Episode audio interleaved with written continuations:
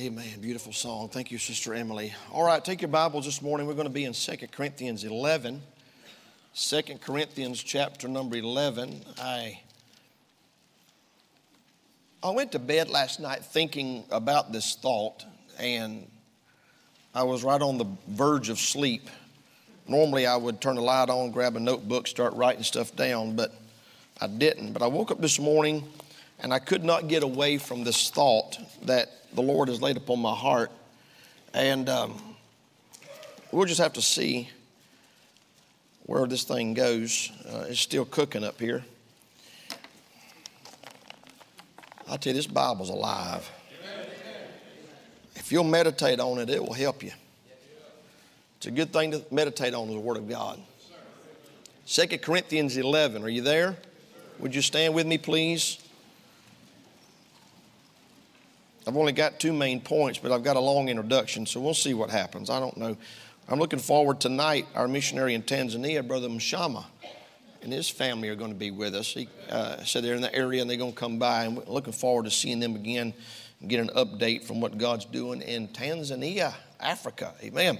Second Corinthians 11, verse number 1 Would to God you would bear with me a little in my folly and indeed, bear with me, for I am jealous over you with godly jealousy. For I have espoused you to one husband, that I may present you as a chaste virgin to Christ. But I fear, lest by any means, as the serpent beguiled Eve through his subtlety, so your minds should be corrupted from the simplicity that is in Christ. That's what I was thinking about last night. The simplicity that is in Christ. We're going to look at these verses and a few others this morning as we preach on this thought. It's not complicated. It's not complicated. Lord, help us this morning as we open the scriptures. I pray that you'd help me, give me power and anointing and unction to declare the truth of the Word of God. May God's people be blessed. If there's somebody here this morning that's not saved, I pray today they would get saved before it's too late. In Jesus' name, amen. Thank you so very much. You can be seated. Man has a tendency to make complicated what God has made so simple. Never ceases to amaze me at how simple man, and I say simple man, I'm talking about in comparison to God, simple man with limited knowledge, limited understanding, can take a simple truth from the Word of God and make it so convoluted and so complicated that it literally sends people to hell. There's nothing more ridiculous than putting a question mark where God put a period. And there's nothing more insulting to God than to take what He's already worked out and make it into a problem again. One of the things that I've discovered in the Christian life is we have a tendency to take such simple biblical concepts, trip over them. I preached at Brother uh, Berg's church on Thursday night, a message that I preached here back in July on lean not unto thine own understanding. And I was again reminded of how messed up our minds, our understanding, our wisdom is in comparison to God's. And when you read your Bible, if you're not saved, all right, you're not going to understand it. The natural man understandeth not the things of God. All right? This Bible was inspired by the Holy Spirit. And when we got saved, the author of this book moved in. And the truths that are in these pages are communicated to us through the ministry of the Holy Spirit. An unsaved person will almost always arrive at the wrong conclusion, the wrong interpretation when they read the Bible. But a carnal believer that is not spirit filled and spirit led will also not understand. And as I was reading these verses this morning, I was just trying to get my head wrapped around the context before I get into that phrase about the simplicity that is in Christ in verse number three. Before we get into that, and maybe we will, I'll try to uh, if I can before it gets too late. But leading up to that statement in verse number three, there are several things that we find in the context that really opened up my heart and my mind to what Paul was trying to say and the burden that was upon his heart. By the way, those that second guess God's plan and those that second guess God's way make it so much harder on themselves than they have to. So much so that Proverbs 13, 15 says, Good understanding giveth favor, but the way of the transgressor is hard. Contrast that with what Jesus said My yoke is easy and my burden is light. All right, it's not complicated. God's God's word is not complicated. I'm not saying that there are not complex uh, truths and there are not passages in there that are difficult to understand. I'm not saying that. There are. There are passages of scripture in the Bible that to this day I still don't understand. I've been preaching almost 30 years. But the, the, the simplicity of Christ has been distorted and perverted so many times by so many people. And Apostle Paul is addressing that in this text. So, by way of introduction this morning, before we get into the simplicity that's in Christ, I want to notice several things in the first three verses. The first thing I want to notice is the concern of the man of God in this text. He starts out verse 3, but I fear. I fear. He refers to it in verse number 1 Would to God that you would bear with me a little in my folly. And indeed, bear with me. He's almost He's almost apologetic. He's, he's almost like he's put his hands out and said, would you, just, would you just give me a minute? Would you bear with me just a minute? Could I, could I really put myself out there for just a minute? That's, that's kind of what I feel the Apostle Paul is saying. Could I, could I just get real honest with you? Could I make myself a little bit vulnerable here at the risk of maybe you criticizing me, at the risk of you thinking I'm crazy? Could I, could I really just kind of share what's going on in my heart here?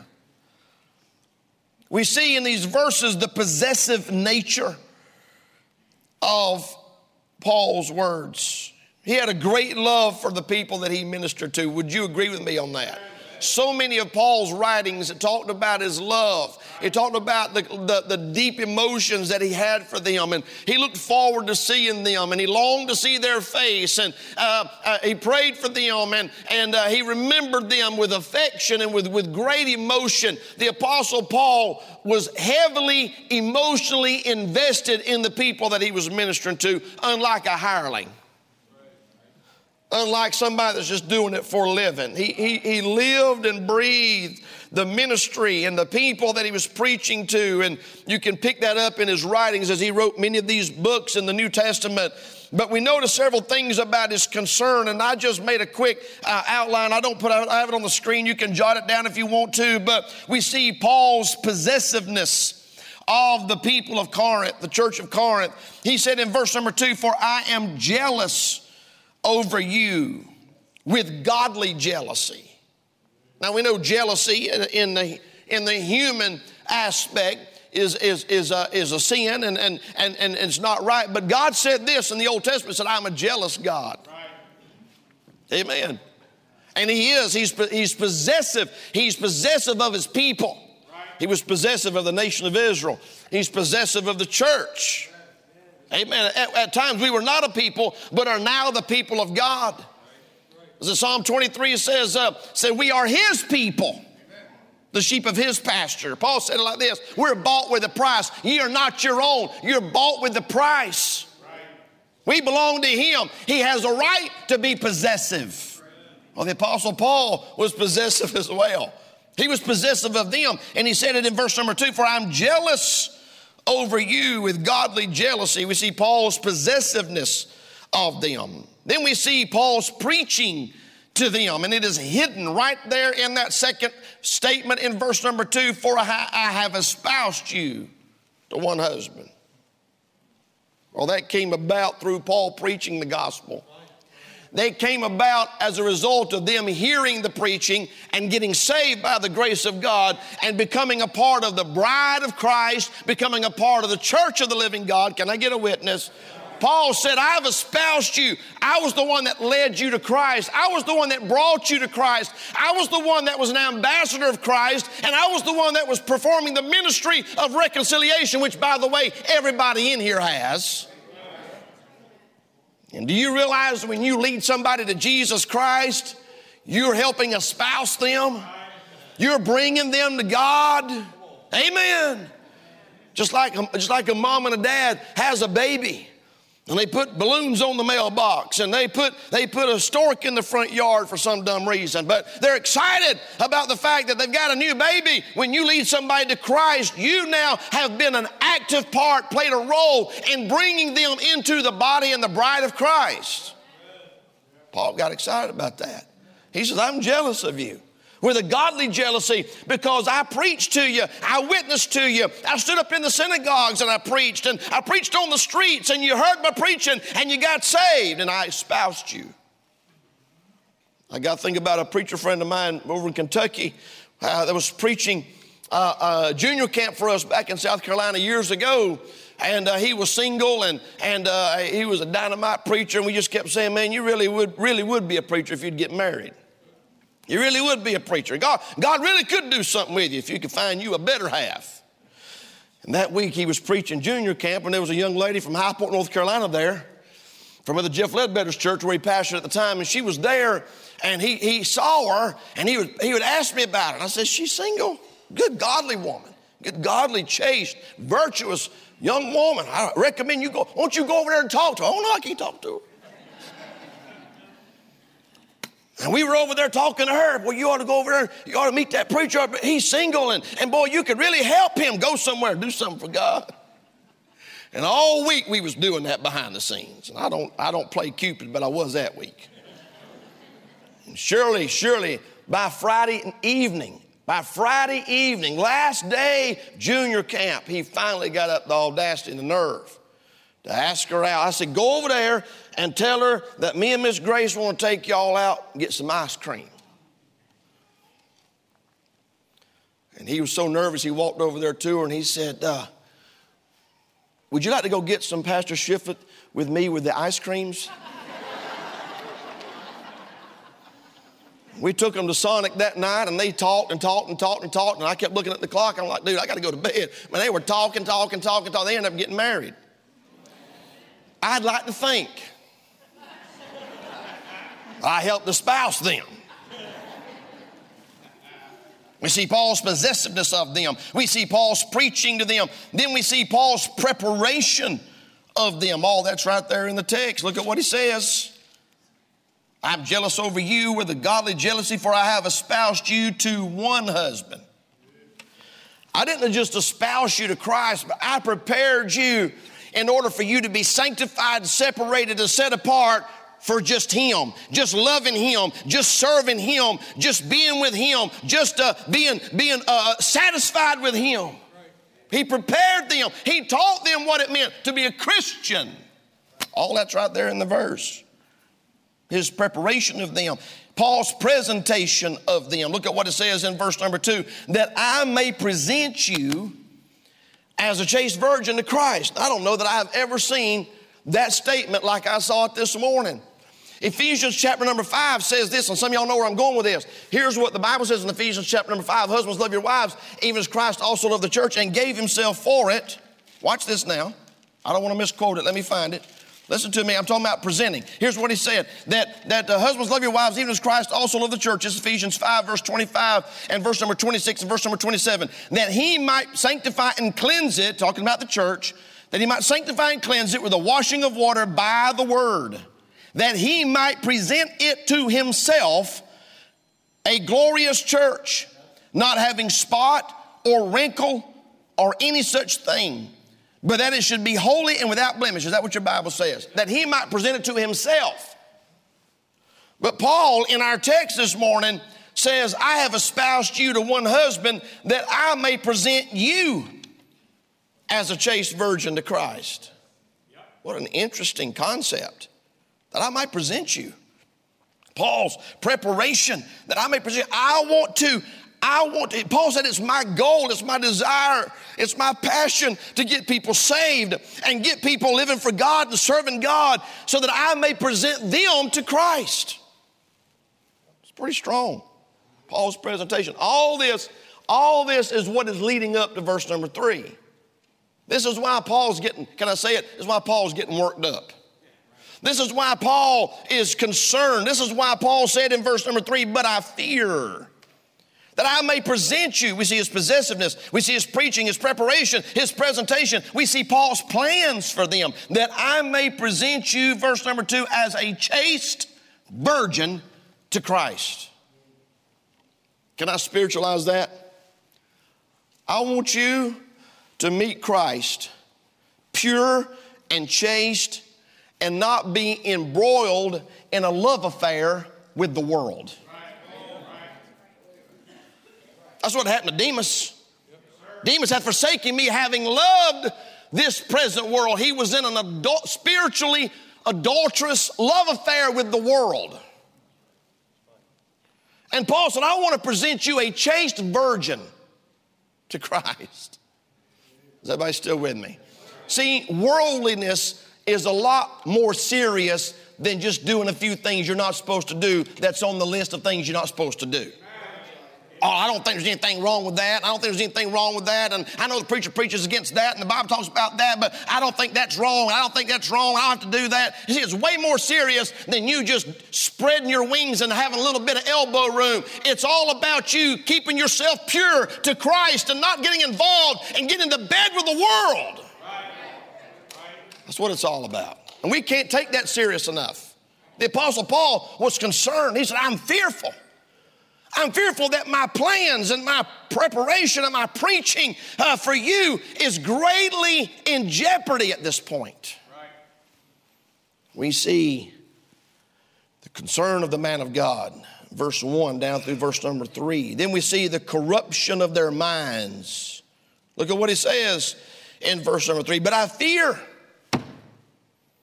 lest by any means, as the serpent beguiled Eve through his subtlety, so your minds should be corrupted. Lest by any means, and trust me, the devil's got a whole bunch of means. He don't use the same tactic on everybody. He don't use the same temptations and the same trials. He don't use the same lies and the same tricks on everybody. He knows your weakness. he knows where you're vulnerable. And He will get to you and mess up your mind, corrupt your mind by any means necessary.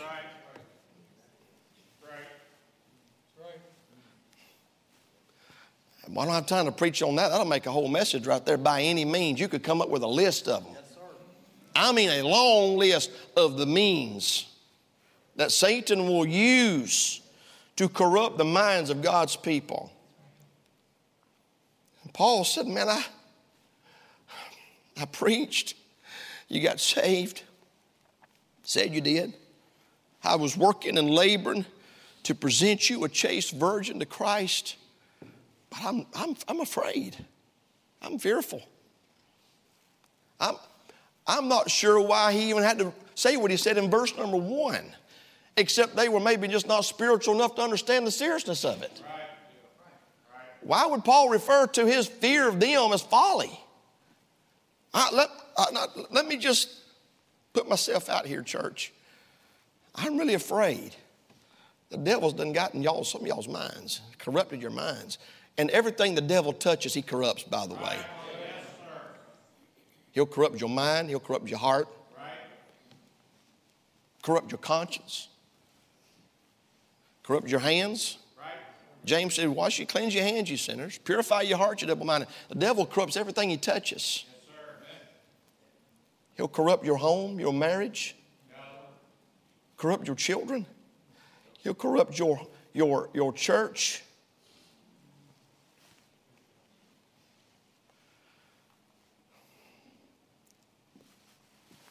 Paul said, I'm, I'm fearful.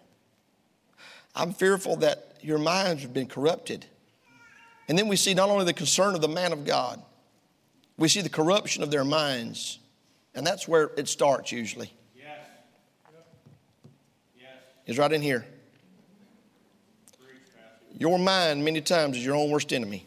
Amen. Amen. Your mind, your thought patterns. I talked a while ago about meditating on the Word of God boy, you, that's a good place to stay.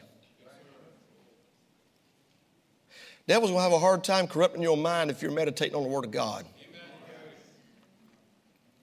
Book of Psalms starts out with that. Blessed is the man that walketh not in the counsel of the ungodly, nor standeth in the way of sinners, nor sitteth in the seat of the scornful, but his delight is in the law of the Lord, and in his law doth he meditate day and night, and he shall be like a tree planted by the rivers of water. Just think about him all the time. Think about him all the time. Let the Word of God just go through there all the time. Bible verses and, and truths from the Word of God and prayer and, and praying without ceasing and just keeping your mind. If you do that, you won't fall prey to this right here, this corruption of your mind. A lot of people, the devil don't even have to try to corrupt their mind. Right. They just turn the television on and corrupt it themselves.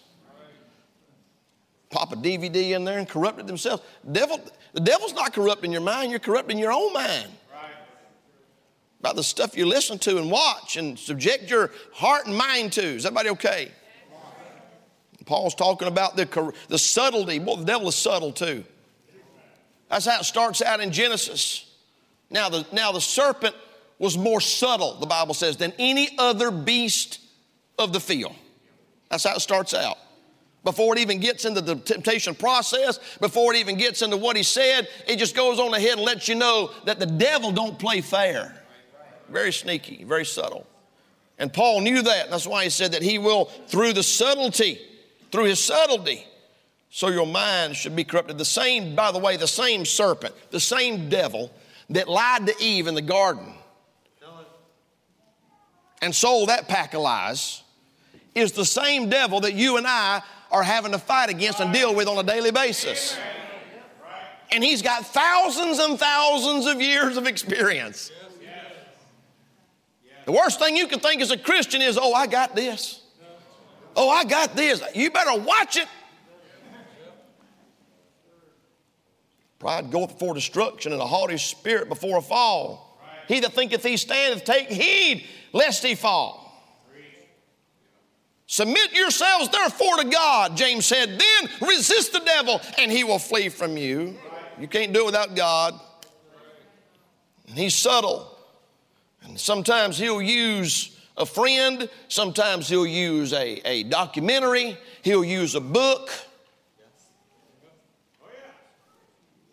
We have to go through these books in our children's, our school bookstore. Sometimes people give us books and we have to go through them, make sure it doesn't have false stuff in there. Every now and then we'll pick one up and we'll look in there and it'll start out like this. Millions and millions of years ago, you can just stop right there Throw it in the trash. Millions and millions of years ago.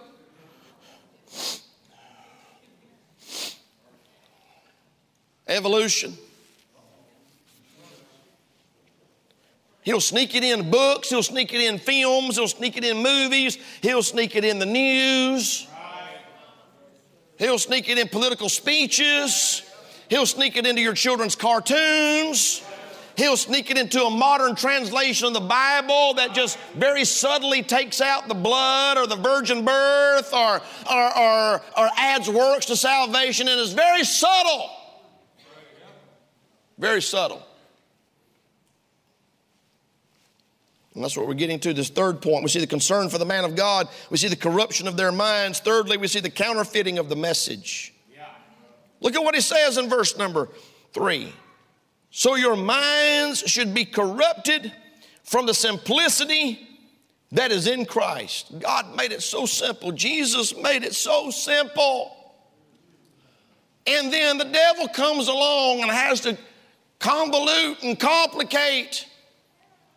And since he used Adam and Eve in the garden, I'm going to use Adam and Eve in the garden. I mean, how much more simple can you possibly get for God to look at Adam and say, Of all the trees of the garden, thou mayest freely eat? Eat all you want. This tree right here, this one tree right here, do not eat of it. For the day that you eat thereof, you shall surely die. Pat him on the back, love you, have a great life. I'll see you tomorrow. That's about as simple as it gets. There ain't a three year old in here that don't understand that. I mean, if you was to bring a three year old in here and say, I'm going to leave, you can sit on any pew and any chair in this church. Balcony, up the sides, any pew. You can sit anywhere you want to sit. Just do not sit in this chair right here. Walk out. Come back five minutes later, what chair are they sitting in? Stinking little devils. That old Adamic nature. But it wasn't complicated. But no, the serpent came in and started playing mind games. Oh, yea, hath God said? Well, she wasn't there when he said it originally. Come on now. She didn't have the original manuscript, but his word was preserved. Come on now.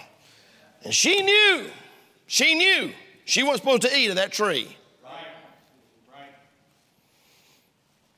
And the devil said, Oh, can I let you in on a little secret. See, God don't really love you as much as he says he does.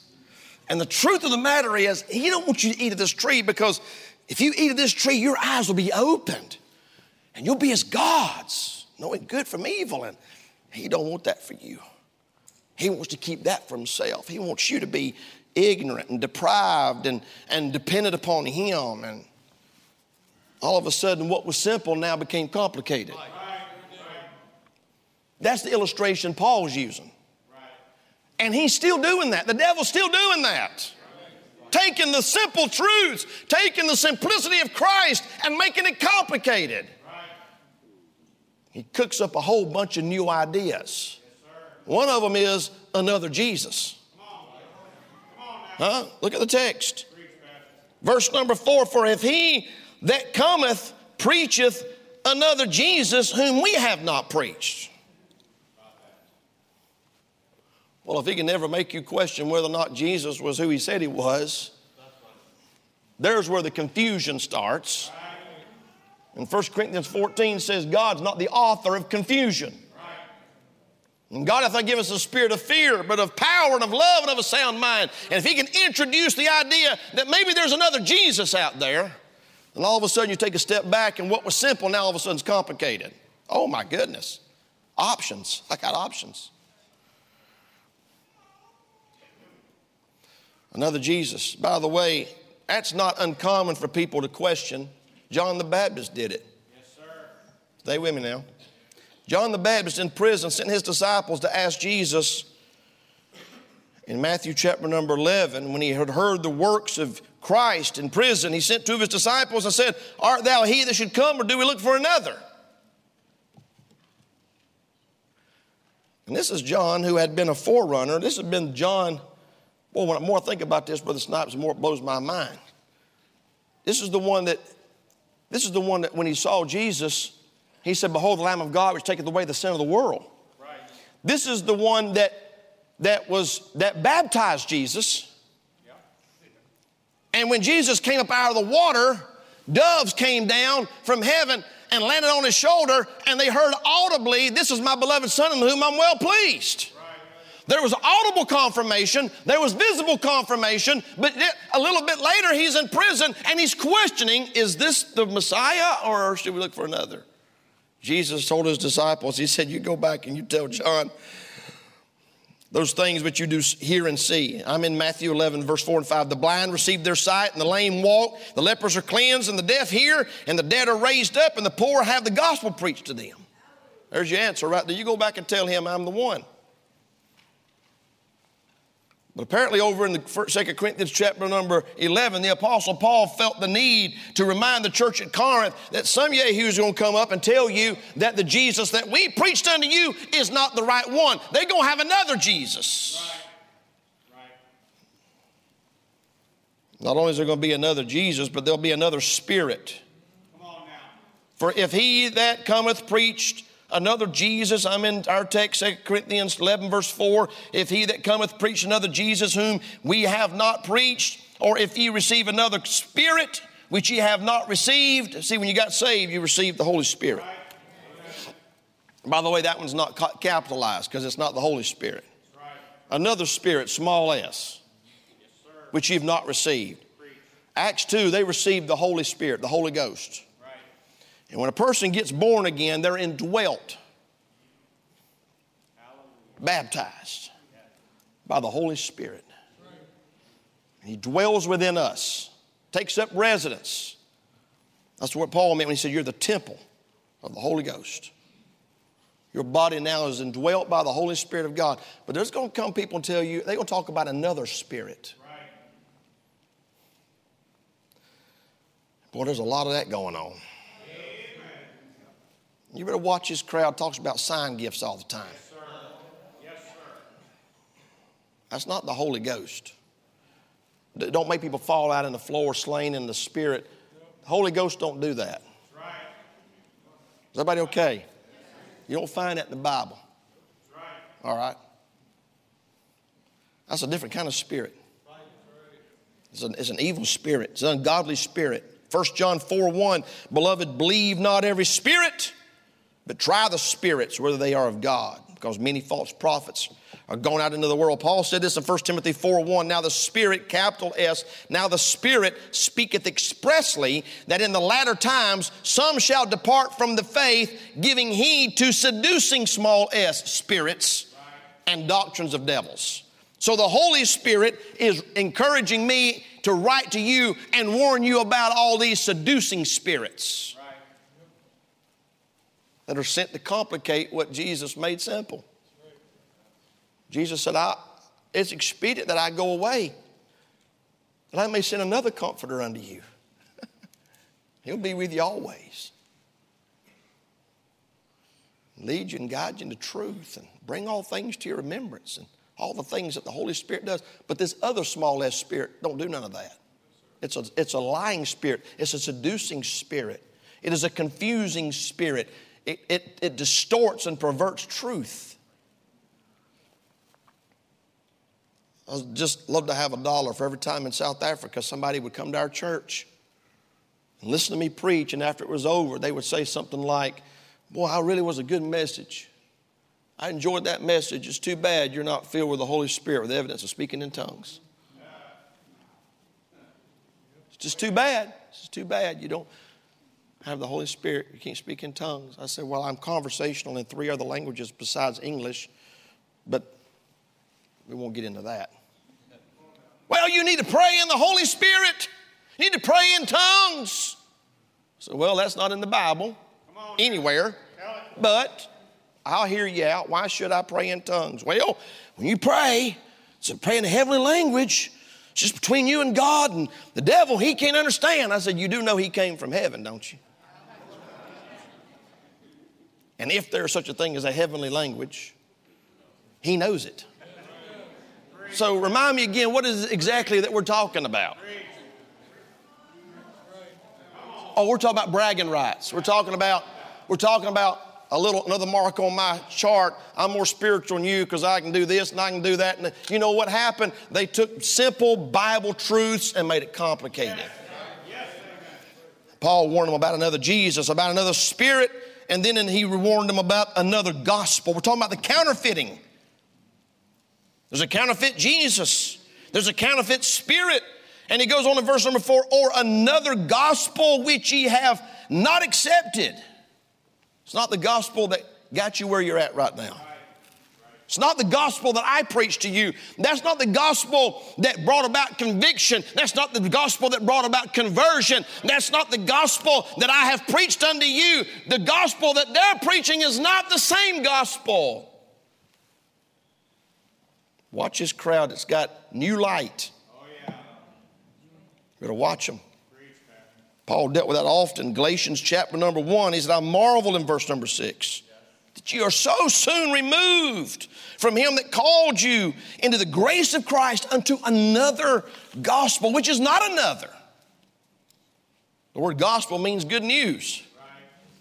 He said, it's another gospel, but it's really not another gospel because gospel means good news, and that's damnable information. That's, that's heresy, it's false.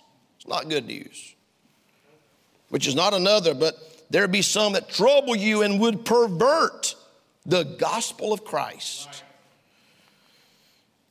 I don't have much tolerance for perverts.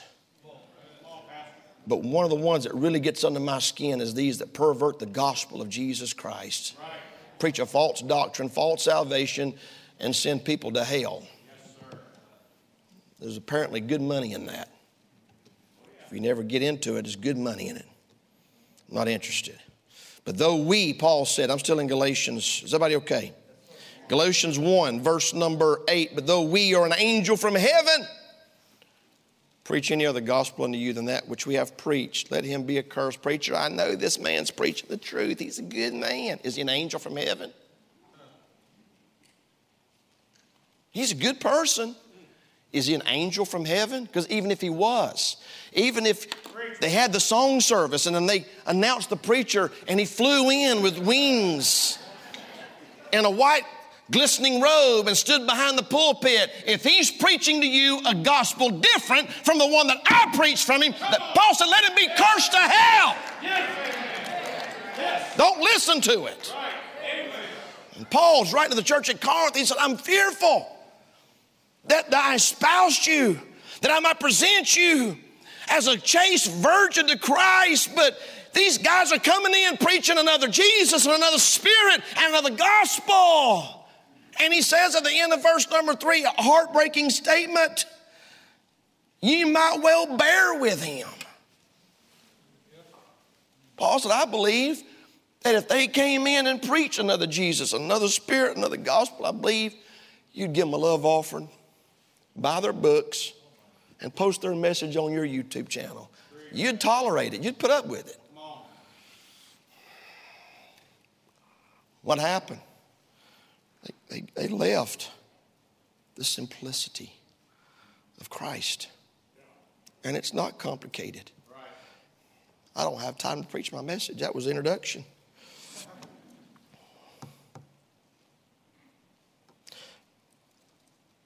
I'm just going to give you the two points and then I'll preach it maybe later or not. The first thing he said, are y'all okay? First thing he said, it's not complicated. Talking about the simplicity the simplicity, number one, of our reception of Christ. Coming to Christ is so simple, children can do it. Nicodemus made it hard, didn't he? Came to Jesus by night. Master, we know thou art a teacher come from God. See, he learned to do that in Bible college. Inflate the ego, and fluff them up, and politics, and grease the skids, and Came at night, though, didn't he? He was embarrassed by the fact that he was coming to Jesus. He was coming to Jesus. So he did it at night. Oh, we know that what a teacher come from God, for no man can do these miracles without doing except God be with him. Jesus said, You must be born again. Nicodemus, forget all that. It's just me and you. You must be born again. Jesus said it like this in Luke 18, verse 16 and 17, suffer the little children to come unto me, forbid them not. For such is the kingdom of God. Verily I say unto you, whosoever shall not receive the kingdom of God as a little child, shall in no wise enter therein. It's not complicated to receive Christ. One of the most widely circulated gospel tracts in our lifetime was written by a man named Ford Porter. Some of y'all know it. Pink and gray on the front. God's simple plan of salvation. How many thousands of people will be in heaven because of that? God's simple plan of salvation. Do you realize you can write a message that can change a person's eternal, change a person's eternal destiny? You can write it on a piece of paper that big. It's not complicated. You don't have to have a degree. You don't have to have a high IQ. You just need to come. That's it. Come. Spirit and bride say, Come. Jesus said, Come unto me, all you that labor and are heavy laden, and I'll give you rest. That's not complicated. It's not complicated. John 1, verse 9, that was the true light which lighteth every man that cometh into the world. He was in the world, and the world was made by him, and the world knew him not. He came unto his own, and his own received him not. But as many as received him, to them gave he power to become the sons of God, even to them that believe on his name. I've got a pen right here. I've got an ink pen, Brother Burner. I'm going to present this to you. Oh, thank you. Now it's his. Put it back up here when you get done with it.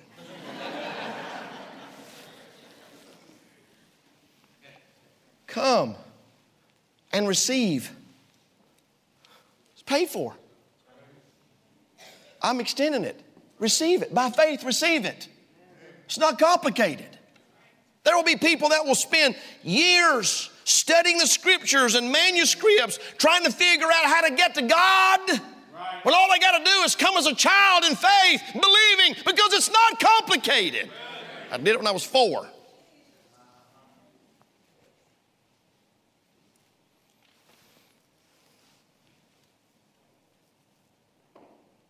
We see the simplicity of our reception of Christ. Secondly, we see the simplicity of our regeneration through Christ. It is absolutely the easiest thing in the world to let God change your life. Amen. Amen. I wish at the time to turn over there to Numbers 21 about that story of the brazen serpent. Jesus referred to when he's talking to Nicodemus in John 3. Even as Moses lifted up the serpent in the wilderness, even so must the Son of Man be lifted up. You know what the, you know what the, you know what the, you know what the doctor's prescription was for that fatal snake bite in Numbers 21? You want to know what the prescription was? Are you ready? Listen carefully. If you ain't paying attention, you're going to miss this right here. You ready? Look and live. Look and live. Just look at it.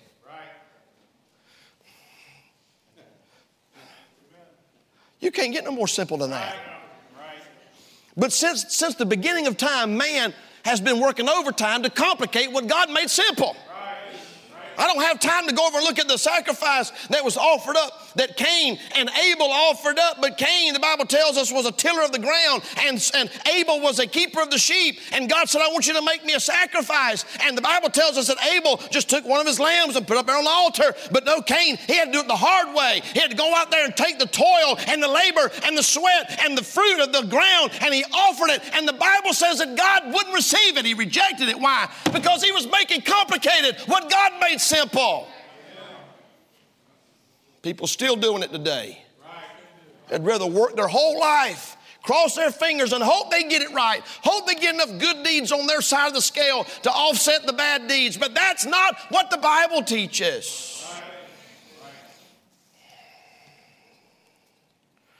In 2 Kings chapter number 5, Naaman was a leper. The Bible tells us Naaman was a leper. The little maid said, Why would to God would to God and my master could go to the prophet in Israel. so Naaman went, knocked on the door. Man of God sent a servant out, didn't even come in person, just sent the servant out. Go out there in the, in the river Jordan and dip seven times. Naaman got mad as fire. Right. Good old South Georgia phrase, mad as fire. Yes, Bible says he was wroth. The Bible says he walked away in a rage. That's in 2 Kings chapter 5. Read it when you get home. He's standing on the doorstep of the man of God. He said, Go out there in that river Jordan and dip seven times, and you'll be healed of your leprosy. And he got mad. Sounds like us, don't it? The solution is so simple. But no, we got to make it complicated. And the Bible says he turned and walked away in a rage, and his servant, oh, and he's, he's, he's now all of a sudden trying to it wasn't even his idea, it wasn't his plan. This whole go dip in the river, but now he's got to complicate. He says, Oh, we got rivers back where I came from, Pharpar, and, and, and, and we got all these rivers back home. So now you're going to sit down and do homework, make a list of all the rivers that you could go. There's one right there. That's the one I told you to go dip in. Let's go do research and let's draw from our wealth of knowledge. Why don't we just do what God said?